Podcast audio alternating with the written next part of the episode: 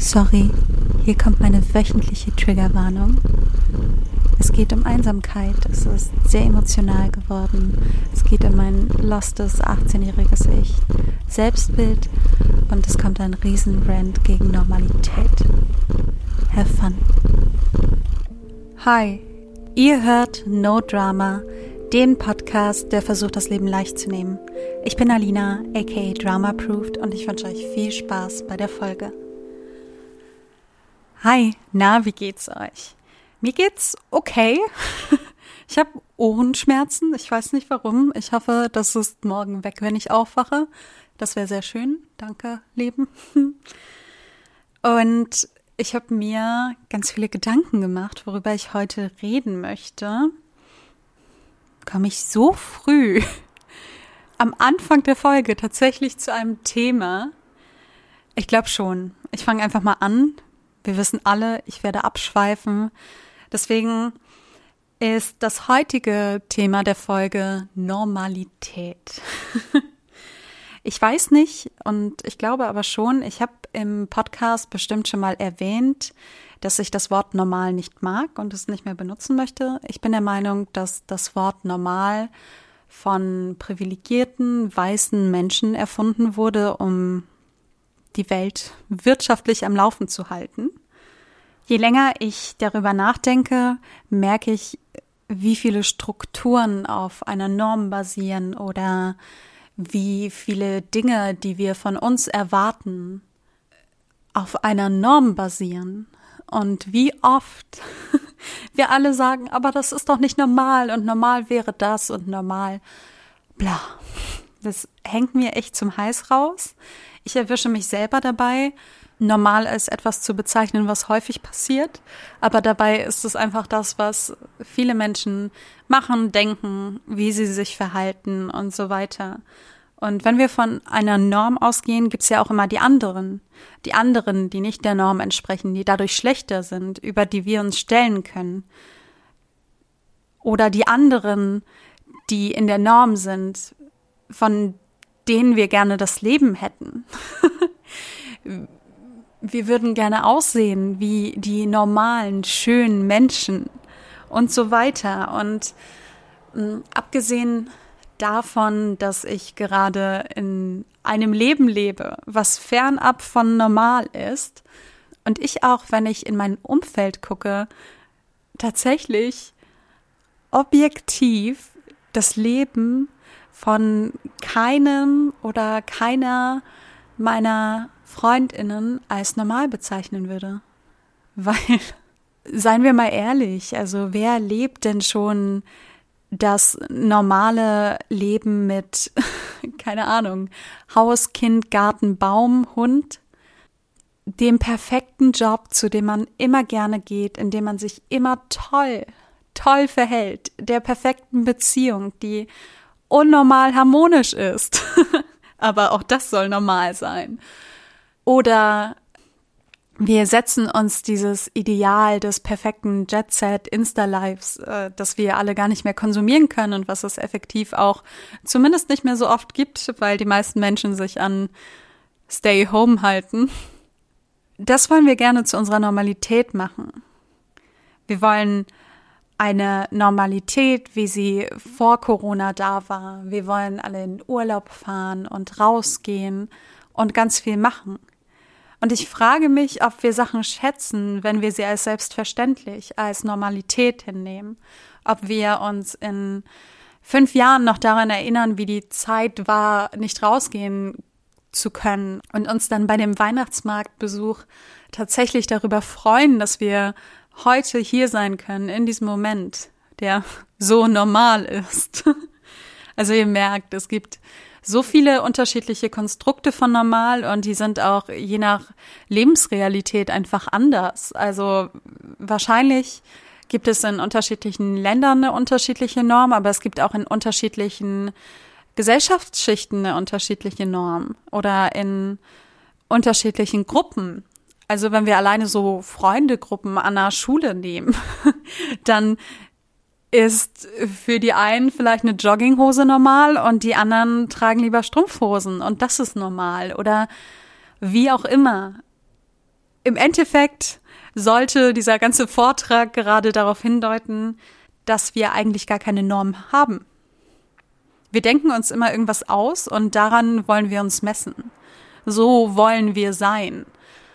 So sollten wir sein in den Augen vieler anderer Menschen. Und irgendwie ist das alles so viel Druck und Stress über etwas, was man vielleicht auch gar nicht so richtig beeinflussen kann. Also viel von den Dingen im Leben passieren einfach und ich bin ein, eine große Tagträumerin. Ich plane ganz viel in meinem Kopf und Überraschung, meistens kommt's anders. meistens habe ich nicht den lockeren Spruch auf den Lippen. Meistens passiert nicht mehr das, wovon ich denke, dass es wahrscheinlich wäre, dass es passiert. Und deswegen übe ich mich gerade darin, mein Leben auf mich zukommen zu lassen. Also natürlich gebe ich mir Mühe bei Sachen und ich versuche mein Leben auch zu gestalten, aber viel passiert einfach. Hätte ich mir mit 18 mein Leben vorgestellt, wären die meisten der Dinge, die in meinem Leben passiert sind, so nicht geschehen. Egal wie schwierig manche Sachen sind und egal wie oft ich denke, ich kann nicht mehr, ich möchte vielleicht auch nicht mehr, möchte ich mein Leben nicht eintauschen. Ich möchte nicht wieder schnipsen und zu dem Moment kommen, an dem ich 18 bin. Also außer, um, um kurz vorbeizuschauen und zu sagen, hey, du machst dir gerade so viele Gedanken um alles und du wärst gerne die perfekte Version von dir selbst und wenn du äh, noch ein bisschen längere Haare hast oder noch ein bisschen dünner bist, dann ist alles cool. Das ist aber nicht das Leben und darum geht's nicht. Das sind nicht die Werte, die interessieren und Du bist irgendwie ein verdammt aufgeschlossener, aber auch nachdenklicher und emotionaler Mensch und genau das ist cool an dir. Das ist schön an dir und du bist schön, verdammt. Hör auf, dich mit irgendwem zu vergleichen. Für, für diesen kleinen Vortrag würde ich äh, zurückreisen, aber ich würde nichts ändern. Ich würde aktiv nichts ändern, auch, auch wenn das wahrscheinlich was verändern würde ich kenne mich nicht so aus mit Zeitreisen. Alle Science-Fiction-Fans werden mich jetzt wahrscheinlich in der Luft zerreißen, weil man kann ja gar nicht in die Vergangenheit, ohne was zu ändern. Und ich verstehe die ganze Problematik. Also, wenn ich es mir aussuchen könnte, heute liegen zwei Optionen auf dem Tisch. Du kommst jetzt zurück zu einem Leben, wie du es dir vorgestellt hast oder an einen Punkt, an dem du dachtest, du kannst dir dein Leben vorstellen und dann diese Vorstellung tatsächlich erfüllen oder du bist einfach da mit allem, was du erlebt hast, mit allen Höhen und allen Tiefen, würde ich wahrscheinlich da bleiben, wo ich jetzt bin und mich freuen, dass ich da bin. Ich hatte ganz, ganz, ganz, ganz lange das Gefühl, dass ich nicht mitspielen kann, dass ich nirgends reinpasse, dass ich nicht krank genug bin, um krank zu sein, dass ich nicht behindert genug bin, um behindert zu sein, dass ich kein Recht habe, ohne einen Beweis mein Leben wie in der Reha-Klinik zu führen, weil ich niemandem beweisen kann, dass ich dieses Leben so führen muss, dass ich keine Wahl habe, dass ich mein Bestes gebe, das, das macht mich unheimlich emotional, weil diese Gefühle sehr, sehr nah an mir dran sind und ich teilweise immer noch Angst habe, dass das alles zutrifft und denke, ich, ich gehöre nirgends zu. Ich sage zwar, ich habe eine Sehbehinderung und ich sage auch, ich habe eine chronische Erkrankung, aber ich werde so oft in die Position gezogen, etwas beweisen zu müssen. Beweisen zu müssen, dass mein Leben, so wie es jetzt ist, eine Legitimation hat und ich nicht einfach irgendwie mir das alles einbilde und zu faul bin, um vernünftig oder normal zu leben. Das alles löst so eine unglaubliche Einsamkeit in mir aus und ich finde mich da oft drin wieder. Tatsächlich auch unabhängig davon, mit wie vielen Menschen ich gerade zusammen bin und wie einsam ich tatsächlich bin, versetzt mich dieses Gefühl von, okay, ich, ich kann nirgends richtig dabei sein, weil ich nicht dazugehöre. Immer wieder an einen verdammt einsamen Ort. Und ich glaube, dass es ganz, ganz vielen Menschen so geht. Unabhängig davon, ob ihr eine Krankheit habt, ähm, eine Behinderung habt, traurig seid. Vielleicht habt ihr auch Depressionen. Vielleicht denkt ihr einfach anders. Also ich mache zum Beispiel super viele Gedankensprünge und deswegen können wir Menschen manchmal nicht folgen. Auch sowas kann einen einsam machen. Eigentlich kann einen alles einsam machen. Und es ist harte Arbeit, sich da rauszuholen. Das ist harte Arbeit zu sagen, hey, so wie du bist, hast du eine Berechtigung. Und ich mache das zwar, weil ich meine Geschichte gerne für etwas Gutes nutzen würde, aber eigentlich habe ich gar nicht die Verpflichtung, jedem Menschen zu erzählen, dass ähm, Legitimation für mein Leben, wie es gerade ist, ist, dass ich mit 140 irgendwo gegengefahren wurde. Und lustigerweise ist das oft nicht mal Legitimation genug für die meisten Menschen. Das ist mir irgendwie ein bisschen unbegreiflich, aber dann werden Sachen gesagt wie, ja, andere Menschen sind ja dann auch wieder gesund geworden oder und was hast du dir gebrochen? Wie lange lagst du im Koma? Und ich denke so, okay, vielleicht darf es mir gar nicht so gehen, weil andere Menschen lagen im Koma, andere Menschen haben sich etwas gebrochen und ich habe mir nur meinen Daumen gebrochen und habe ihn dann selbst wieder eingerenkt im Auto. Und da sind wir bei einem ganz anderen wichtigen Punkt, den ich auch nicht oft genug erwähnen kann. Krankheit und Behinderung sind kein Wettbewerb. Es geht nicht darum, wem es schlechter geht. Es geht nicht darum, wer den höheren Grad der Behinderung hat. Es, es geht nicht darum, sich mit den Sachen, die man kann oder nicht kann, zu messen. Ich weiß, dass ich in meiner Behinderung unglaublich privilegiert bin. Ich sehe zwar alles doppelt, aber ich habe noch meine Sehkraft und ich bin verdammt dankbar für jeden Tag, an dem ich meine Sehkraft noch habe. Ob ich jetzt doppelt sehe oder nicht, ist mir in dem Fall egal, weil ich die Vorteile, die das mit sich bringt, sehr schätze. Und trotzdem habe ich viele, viele Schwierigkeiten im Alltag, die man mit einer Sehbehinderung hat. Ich kann Abstände schlecht einschätzen. ich war bei meiner Ärztin. Oh Gott, also ich gehe nicht so viel raus und anscheinend, wenn ich rausgehe, benutze ich keine Treppen. Keine Ahnung warum, wahrscheinlich weil ich nur in den Supermarkt gehe. Und ich bin jetzt nach anderthalb Monaten zu meiner Ärztin gefahren. Ich habe da immer einen Termin einmal im Monat, aber ich war krank, deswegen konnte ich letztes Mal nicht kommen und der wurde verschoben. Und dann habe ich versucht, in den U-Bahnhöfen Treppen zu gehen. Und ich konnte gar nicht mehr einschätzen, wo die Stufen sind. Ich wusste es einfach nicht mehr. Und ich meine, ich sehe die Dinge, die ich sehe und im Prinzip sehe ich auch die Stufen. Also es ist ein bisschen anstrengend, weil sie doppelt sind. Aber eigentlich hatte ich relativ gut raus, wo ich hintreten muss. Und ich war so unsicher am Freitag. Junge, Junge, also ich, ich bin diese Treppe runtergegangen und dachte so, okay, äh, alles, was mich nach unten bringt, ohne darunter zu fallen, ist super. Und dann habe ich gemerkt, dass es gar nicht die, Erfahrung ist, die ich 23 Jahre lang hatte, die mich so sicher wirken lässt, sondern die Übung. Die Übung, Dinge zu tun, und zwar regelmäßig. Das war lustig. Ich kann darüber lachen. Tatsächlich hat mir das auch ein bisschen Angst gemacht, aber ja, vielleicht übe ich jetzt einfach wieder Treppen gehen. Ich, ich habe keine Ahnung, was ich, was ich mache. Nichtsdestotrotz bin ich un, unheimlich privilegiert. Auch meine körperliche Verfassung ist äh, für die meisten Menschen mit einer chronischen Erkrankung noch gut. Also ich brauche zwar viele Pausen und vor allem in der Kopfbewegung und in der Schulterbewegung und in der Armkraft bin ich eingeschränkt. Auch mein, mein eines Bein ist äh, ein bisschen empfindlich.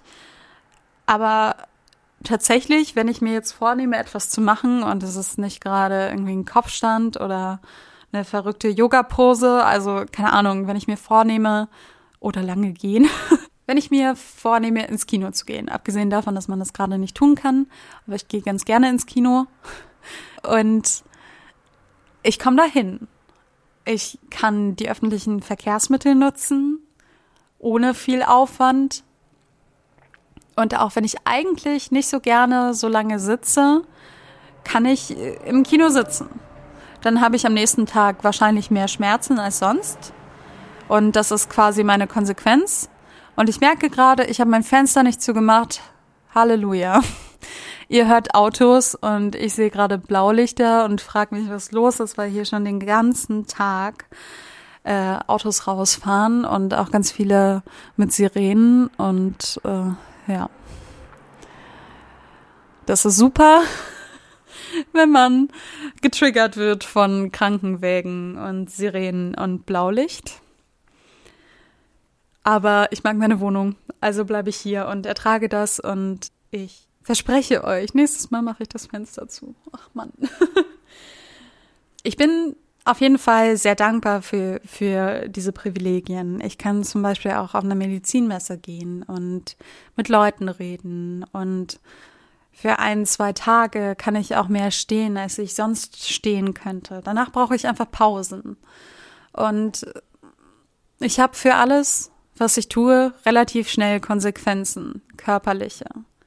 Das ist an sich sehr privilegiert, weil viele Menschen können ganz viele Sachen gar nicht tun.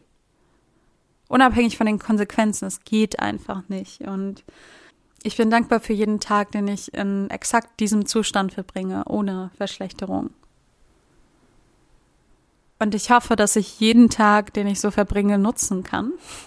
Wobei das, also ich bin kein Fan davon zu denken, wenn man einen Tag nutzt, muss man irgendwas Abgefahrenes gemacht haben und umgeben sein mit ganz, ganz vielen tollen Leuten und möglichst produktiv gewesen sein und was auch immer man sich da für Ziele setzt. Ich glaube auch, ich habe einen Tag genutzt, äh, wenn meine Wohnung aussieht wie Kacke und ich es geschafft habe, einigermaßen früh schlafen zu gehen. Das wird heute übrigens nicht passieren. Es ist halb zwölf oder so. Wenn ich ein nettes Gespräch hatte, wenn ich eine Idee hatte, wenn ich irgendeinen tollen Film gesehen habe oder ein Hörbuch gehört habe, wenn ich ein interessantes Gespräch geführt habe und jetzt wiederhole ich mich. Es muss gar nicht spektakulär sein.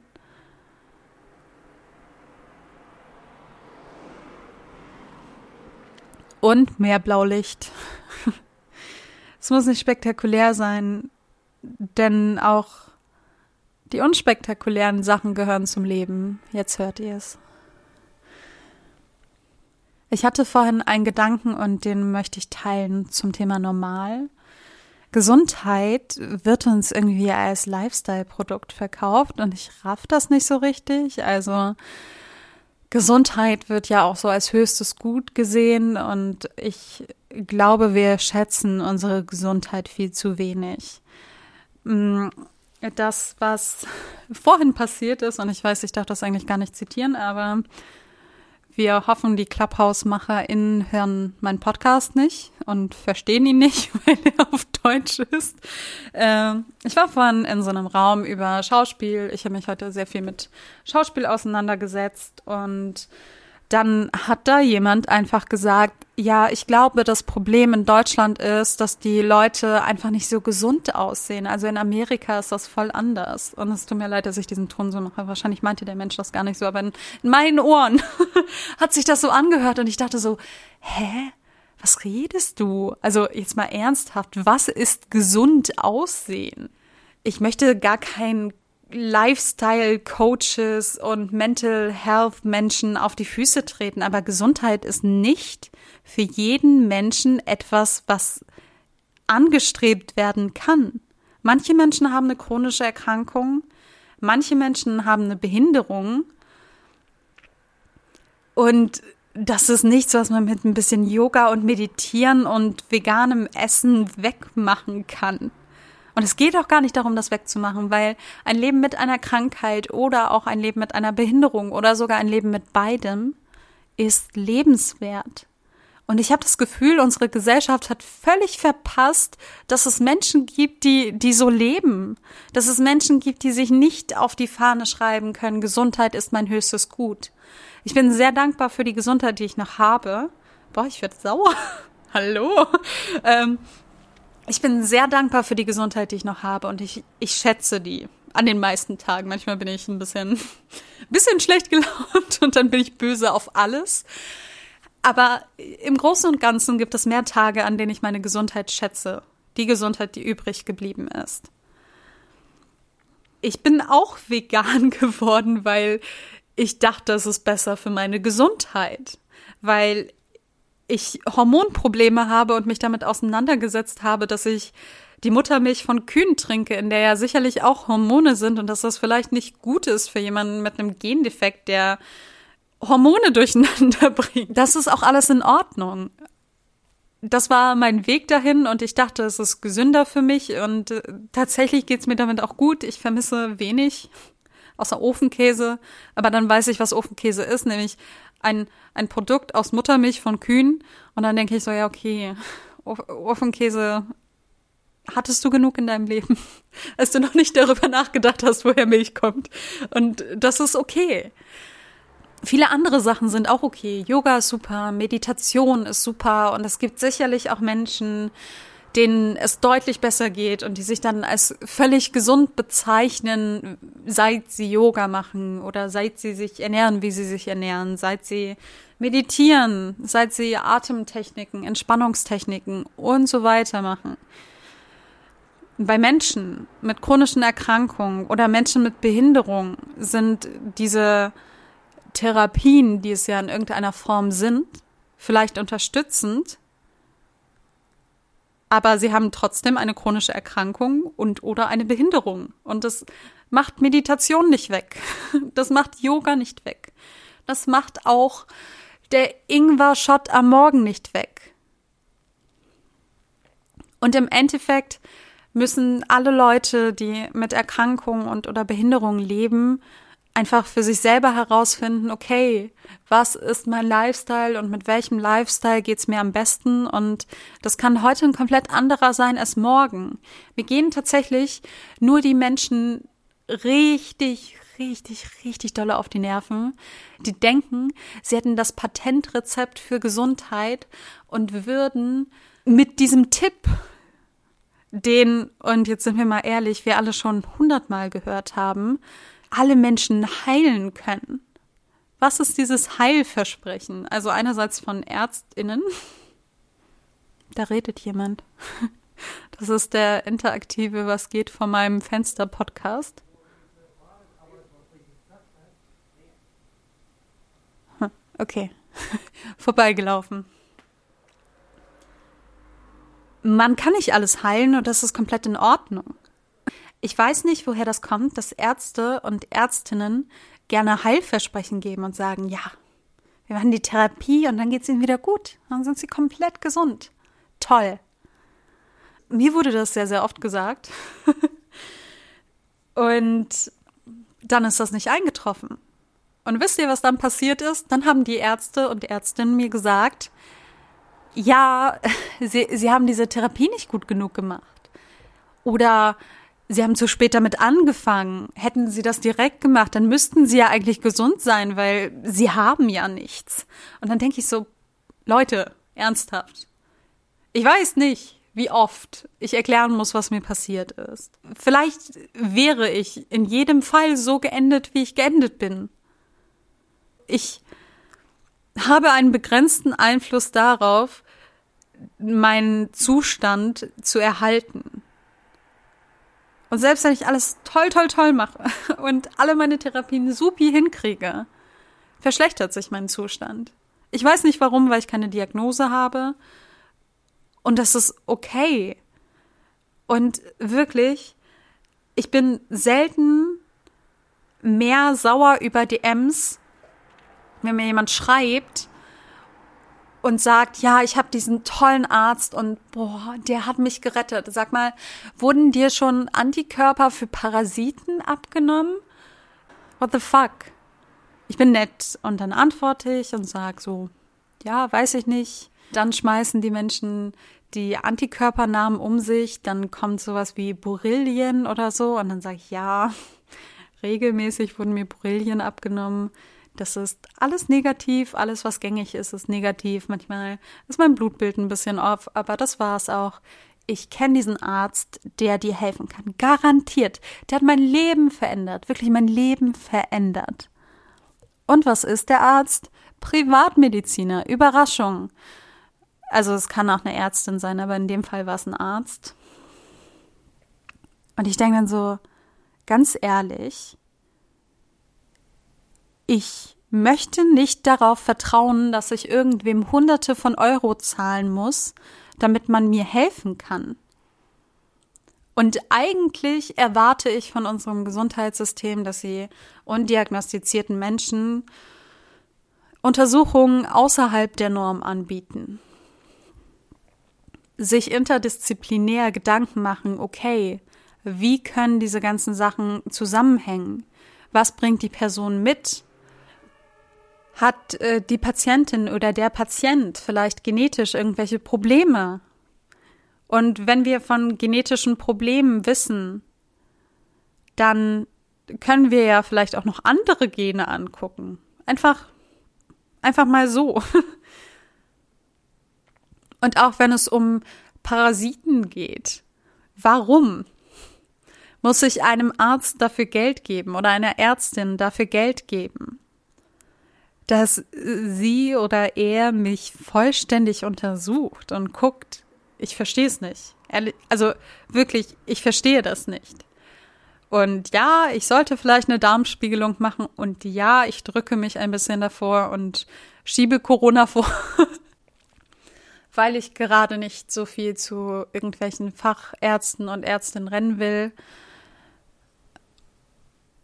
Und vielleicht habe ich auch schon eine ewig lange Liste, die ich danach abklappern muss, weil sich bei mir ein paar Sachen getan haben, die nicht ganz so toll sind. Und das ist alles in Ordnung, aber ich sehe nicht ein, warum genau dieser eine Arzt oder diese eine Ärztin, die mir von irgendwelchen Menschen auf Instagram empfohlen werden, wird, kann keine Grammatik mehr, ist zu spät, sorry. Warum gerade die für Hunderte, wenn nicht Tausende Euro die Lösung haben sollen? Es ist nicht so, dass mir mein meine Erhaltung meiner Gesundheit nicht so viel wert ist. Also die Frage ist auch, was habe ich zur Verfügung und was kann ich da rein investieren? Ich kann halt nicht aus irgendwelchen Versprechen anfangen, alles Geld, was ich habe, in irgendwelche Menschen zu stecken, weil am Ende, wenn da nichts rauskommt und die Leute mir auch sagen, ich bin selber schuld an meinem Leben oder an meiner Erkrankung oder meiner Behinderung, dann, dann habe ich trotzdem dieses Geld verloren und kann vielleicht nicht irgendwann Geld für etwas ausgeben, was Sinn machen würde für meine Gesundheit. Und deswegen bin ich damit ein bisschen vorsichtig geworden. Am Anfang habe ich gesagt, ja, ich nehme alles. Ich gehe dahin, was? Dann geht's mir besser, mache ich. Und irgendwann ist aber auch das Geld alle. Also tatsächlich kommt ja mit Krankheit und Behinderung auch oft ein, ein monetäres Problem. Ist das ein Wort? Finanzprobleme spielen da oft mit rein, weil Arbeitskraft verloren geht, weil barrierefreie Arbeitsplätze auf dem öffentlichen Arbeitsmarkt nicht unbedingt an der Tagesordnung sind und weil die Barrierefreiheit definitiv auch sehr individuell ist für jeden einzelnen Menschen mit Behinderung. Ich verstehe wirklich die Motivation nicht, weil ich könnte jetzt rumsitzen und das mache ich nicht, weil ich das ehrlich gesagt ein bisschen, also ich finde es irgendwie ein bisschen komisch, weil ich denke, dass nichts, was essentiell wichtig für eine Behandlung ist, Geld kosten darf in einem Staat, in dem wir eine gesetzliche Krankenversicherung haben ja, ich weiß, warum man für hübschere Zahnkronen Geld bezahlt und ich weiß, ich kenne Mehrleistungen und ich finde die auch völlig in Ordnung. Beziehungsweise ich finde es in Ordnung, dass Menschen sich entscheiden dafür zu bezahlen. Aber von Menschen in Not, weil sie eine Erkrankung haben, von der sie nicht wissen, wie sie heißt und wie sie sich in den nächsten Jahren auf den Körper auswirken wird, finde ich nicht, dass man verlangen kann, zu irgendeinem Privatarzt oder einer Privatärztin zu gehen und das ganze Geld da reinzustecken, um vielleicht enttäuscht zu werden. Ich habe keine Garantie. Denn, und das ist ganz wichtig, ich denke nicht, dass die ganzen Ärzte und Ärztinnen, die mich behandelt haben, ihren Job nicht gut gemacht haben. Also ja, empathietechnisch und Kommunikation auf Augenhöhe war oft ein Problem. Aber ich glaube, dass sie das, was sie machen, tagtäglich gut können. Und ich bin mir sicher, dass in unserem Gesundheitssystem ganz vielen Menschen geholfen wird. Die Menschen, die auf der Strecke bleiben, und die bleiben in ganz, ganz vielen Systemen auf der Strecke, sind die Menschen, die nicht in die Norm passen. Und deswegen mag ich noch nicht. Boah, das ist ein richtiger Rant heute. Entschuldigung. Also ich mag Norm nicht, weil das aus der Norm fallen mir mein Leben in den letzten Jahren wirklich schwer gemacht hat. Äh, vor allem, weil ich dachte, ich müsste in die Norm passen. Weil ich mir viele, viele, viele Stunden und Tage Gedanken darüber gemacht habe, wie ich in die Norm passen kann. Wie ich mich dazu kriegen kann, so zu sein wie alle. Einfach normal. Und es war sehr erleichternd, dass ich festgestellt habe, hey, dieses Normal, von dem alle reden, das ist gar nicht da. Ich habe heute das erste Mal Notizen und bin ein bisschen stolz auf mich. es war trotzdem trotzdem eine wilde Fahrt bis hierhin. Mm, und zwar habe ich mir noch was aufgeschrieben. Das Ganze heißt Tone Policing. Ich kann das Wort nicht übersetzen. Herzlichen Glückwunsch. Schreib dir Dinge auf, die du übersetzen kannst. Oh Mann. Es geht darum, dass man Argumente abschwächt, weil sie emotional oder wütend rübergebracht werden. Das Ganze hat einen Namen, es heißt Tone Policing und das passiert sehr oft in Debatten um Diskriminierung. Da wird dann gesagt, ja, kannst du bitte vernünftig mit mir reden? Sei mal nicht so schnippisch. Schrei nicht. Wein nicht. Sei sachlich. Und zwar wird das von Menschen gesagt, die sich in ihrem Privileg angegriffen fühlen, die sich vielleicht ertappt fühlen und die dann das Gespräch auf die Art der Kommunikation lenken, statt über das zu reden, was da ist. Und zwar die Diskriminierung an sich.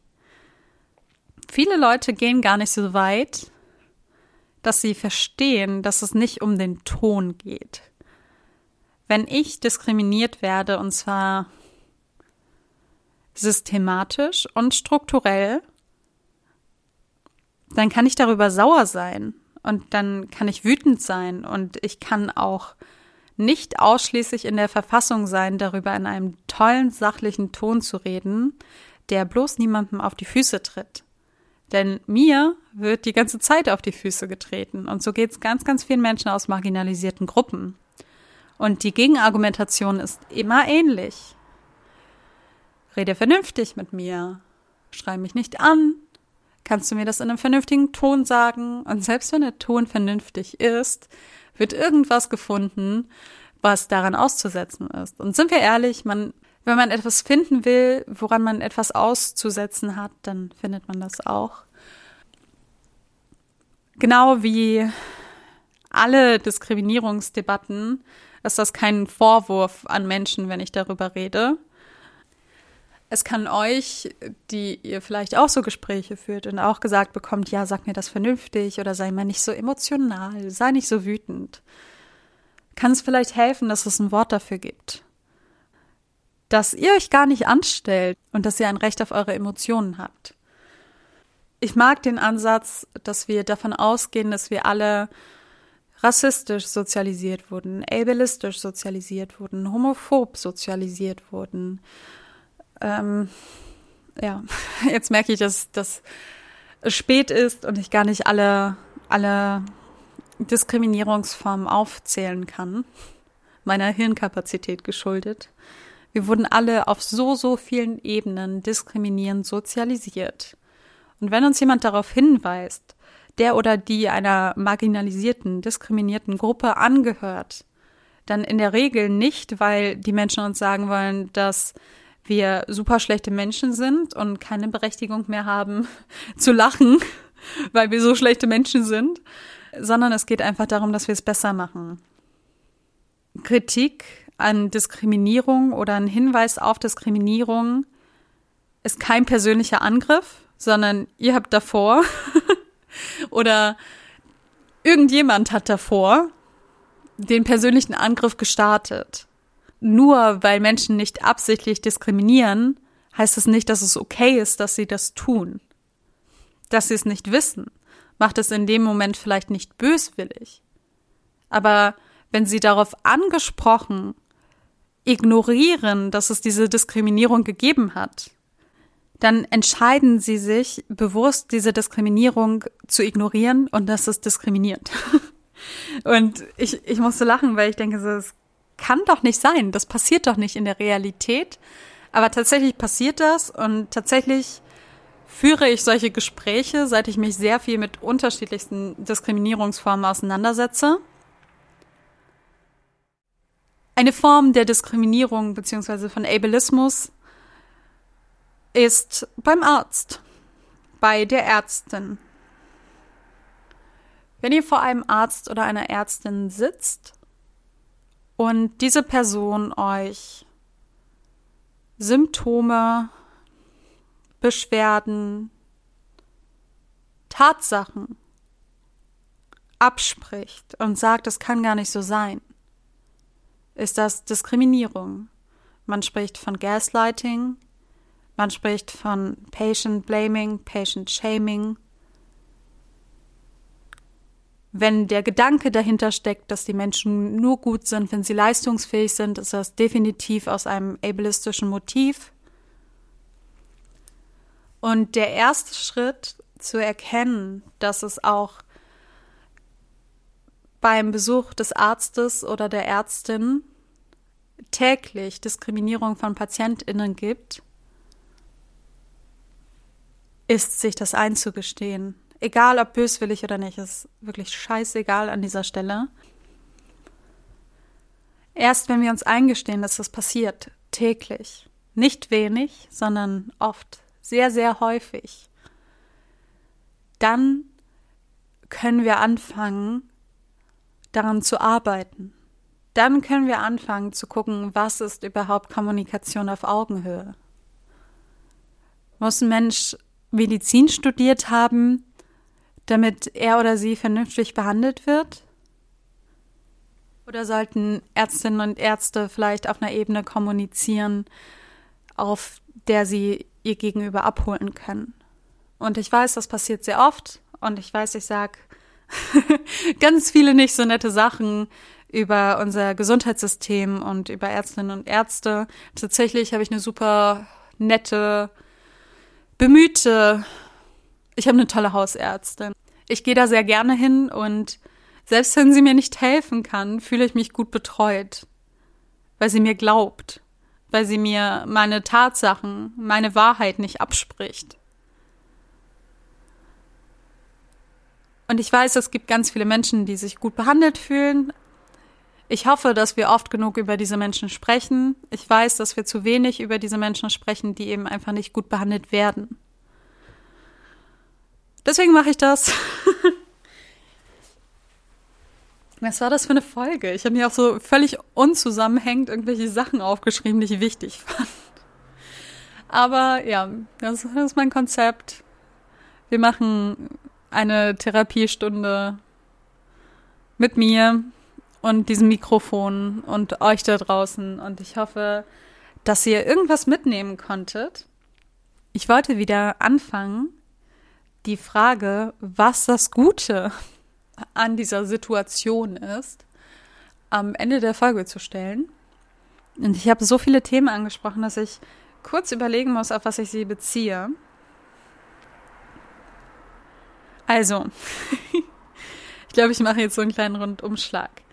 Das Gute daran, dass ich erkannt habe, dass normal nicht mehr in mein Leben gehören sollte und dass ich aufhören möchte, das zu benutzen, und daran bin ich noch nicht super, ist, dass ich gelernt habe, dass ich auch ohne irgendeinen Beweis das Recht habe, mitzuspielen, das Recht habe, mich zugehörig zu fühlen, das Recht habe, Erfahrungen und Emotionen zu teilen und dass ich weiß, dass ich nicht alleine bin.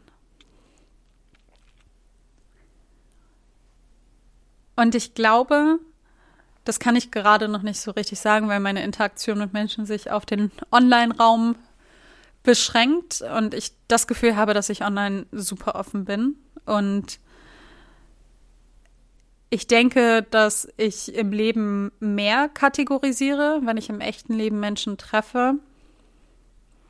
Und ich hoffe, dass ich weniger versuche, Menschen einzuordnen, dass ich weniger versuche, ihnen Kategorien, Stempel und Namen zu geben und dass ich mich davon fernhalte, Menschen in die anderen einzuordnen, weil dieses Konstrukt von normal und die anderen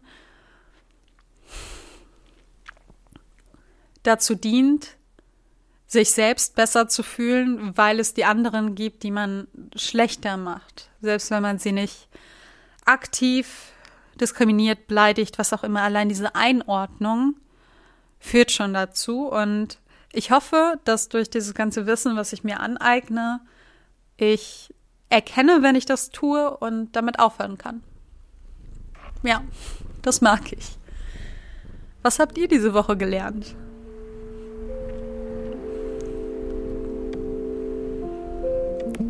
Ich wünsche euch eine gute nächste Woche. Ich hoffe, ihr habt jemanden zum Reden wenn nicht, könnt ihr mir eine DM auf Instagram schreiben. Ich mag reden. Und wir hören uns am nächsten Dienstag.